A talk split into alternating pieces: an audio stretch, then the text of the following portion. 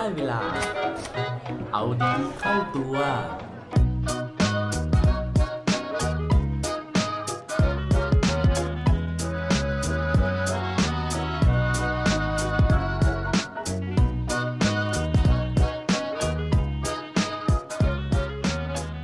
วันนี้คุณหัวเราะแล้วหรือยังครับ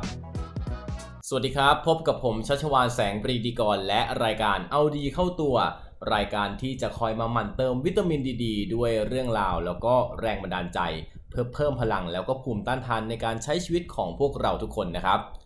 วันนี้อยากจะมาชวนทุกคนนะครับ ปล่อยวางความเครียดนะฮะแล้วก็มาฟังเรื่องชวนหัวนะฮะก็คือเรื่องชวนหัวเราะนั่นเองนะครับเขาบอกเอาไว้นะครับว่า คนที่มีอารมณ์ขันนะฮะมักจะมีแนวโน้มที่จะเป็นที่รักของทุกๆ คนนะครับ ไม่ว่าจะเป็นคนที่ชอบเล่าเรื่องที่มีอารมณ์ขัน หรือว่าชอบฟังเรื่องที่มีอารมณ์ขันก็ตามนะฮะนอกจากความมีเสน่ห์แล้วนะฮะเขายังมีงานวิจัยนะครับ ซึ่งผมอ่านเจอในเว็บไซต์สาลิกา .co นะครับ ซึ่งเขียนโดยคุณประออนพิษกาดวัฒนานะฮะเขาบอกไว้ว่า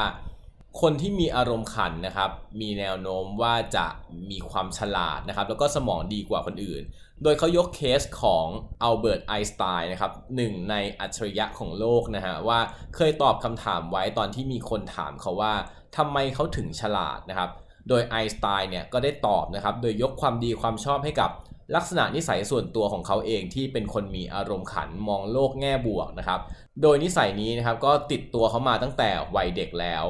โดยที่ข้อเท็จจริงนี้นะครับก็สอดคล้องกันเป็นอย่างดีกับข้อค้นพบในงานวิจัยทางการแพทย์หลายฉบับ ที่ระบุว่ามีความเกี่ยวโยงกันอย่างแน่นอนนะครับระหว่างความเฉลียวฉลาดทางสมองกับความเฉลียวฉลาดทางอารมณ์ ที่แสดงออกมาผ่านอารมณ์ขันของแต่ละคน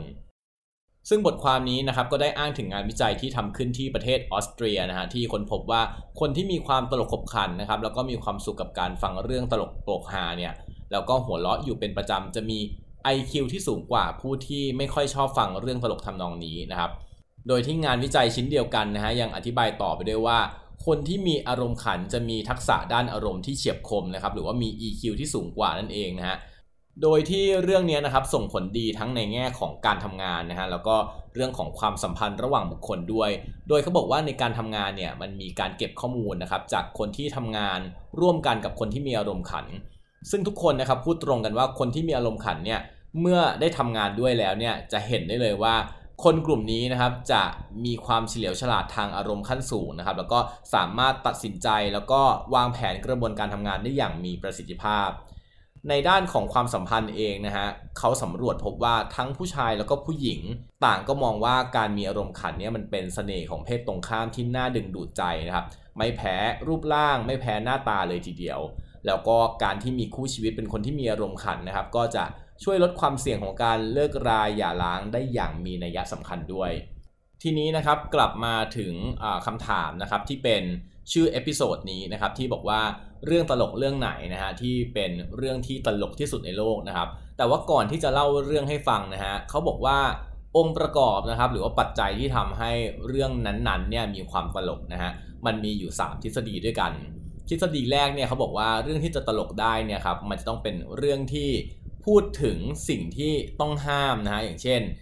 เรื่องของสถาบันเรื่องของการเมืองต่างๆเนี่ยซึ่งปกติเนี่ยเราจะอัดอั้นตันใจ เพราะเราไม่มีโอกาสที่จะพูดออกไปนะฮะเพราะฉะนั้นเนี่ยพอมันมีใครพูดเรื่องเหล่านี้มันเหมือนเป็นการปลดปล่อยสิ่งที่อยู่ในใจเราออกมานะครับอันที่2นะครับก็คือเรื่องของทฤษฎีของความเหนือกว่านะฮะก็คือว่ามันเป็นแนวแบบ มุกของการคล้ายๆบูลลี่นิดนึงนะฮะคือการทำให้คนอื่นเนี่ยดูแย่นะครับ แล้วเราก็จะขำในสิ่งนั้นนะครับ อันนี้ก็เหมือนกันนะฮะมันมันเป็นเหมือนทางจิตวิทยาครับที่คนเราเนี่ยอยากจะรู้สึกเหนือกว่า แล้วก็รู้สึกอยากจะกดขี่คนอื่นนะครับ ส่วนทฤษฎีที่3นะฮะเขาบอกว่าองค์ประกอบเนี้ยมันก็คือเรื่องของการที่ในเรื่องนั้นเนี่ยมันมีเรื่องของความขัดแย้ง หรือว่าเรื่องของความคาดไม่ถึงพูดง่ายๆก็คือมีเรื่องของความหักมุมนั่นเองนะฮะที่ เป็นมุกที่เราคาดไม่ถึงอะนะครับ มีเรื่องของความไม่สัมพันธ์กันเกิดขึ้นอะไรเงี้ยนะครับ ทีนี้มาเข้าเรื่องของเรานะเขาบอกว่าเรื่องที่ตลกที่ขำที่สุดในโลกนะครับ อันนี้ผมไม่ได้คิดเองเออเองนะฮะแต่ว่ามันมีนักจิตวิทยานะครับของมหาวิทยาลัยเฮิร์ตฟอร์ดชัยนะครับในประเทศอังกฤษนะครับ ที่ได้ทำการวิจัยทดลองว่าเรื่องตลกเรื่องไหนนะครับ จากกว่า 40,000 เรื่องนะครับ เป็นเรื่องที่คนทั่วโลกเนี่ย เห็นว่าเป็นเรื่องที่ตลกที่สุด โดยการทดลองเนี่ยนะครับทำขึ้นในปี 2001 นะครับ โดยคุณริชาร์ดไวส์แมนนะฮะข้อสมมติฐานของคุณริชาร์ดเนี่ยเขาก็บอกไว้ว่า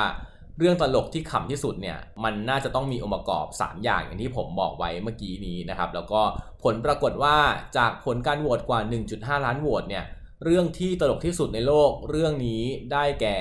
แทมแทมแทมนะครับขออนุญาตเล่าเลยนะฮะเรื่องมีอยู่ว่า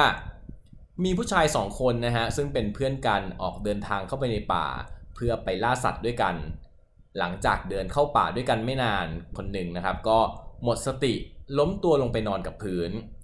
เพื่อนอีกคนซึ่งตกใจกับสิ่งที่เกิดขึ้นเป็นอย่างมาก ก็เลยหยิบโทรศัพท์ออกมานะครับ เพื่อโทรหา emergency service พอโทรติดเขาก็ตะโกนลงไปตามสายโทรศัพท์ว่า ช่วยด้วยครับผมช่วยด้วย เพื่อนผมหมดสติล้มลงไป รู้สึกว่าเขาจะหยุดหายใจแล้วด้วย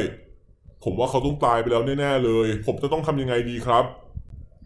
เมื่อได้ยินดังนั้นโอเปอเรเตอร์ก็เลยตอบกลับไปว่า คุณต้องใจเย็นๆก่อนนะคะ ตั้งสติให้ดีก่อน ก่อนอื่นเลยนะคะ ดิฉันขอแนะนำให้คุณเนี่ยไปตรวจสอบให้แน่ใจก่อนว่า เพื่อนของคุณเนี่ยตายจริง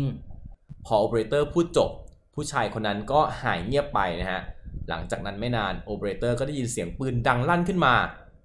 2 วินาทีต่อมา ผู้ชายคนเดิมก็เดินกลับมาพูดโทรศัพท์กับเธอว่า โอเค เรียบร้อยแล้วครับ แล้วยังไงต่อครับ จบแล้วนะฮะสำหรับเรื่องโจ๊กที่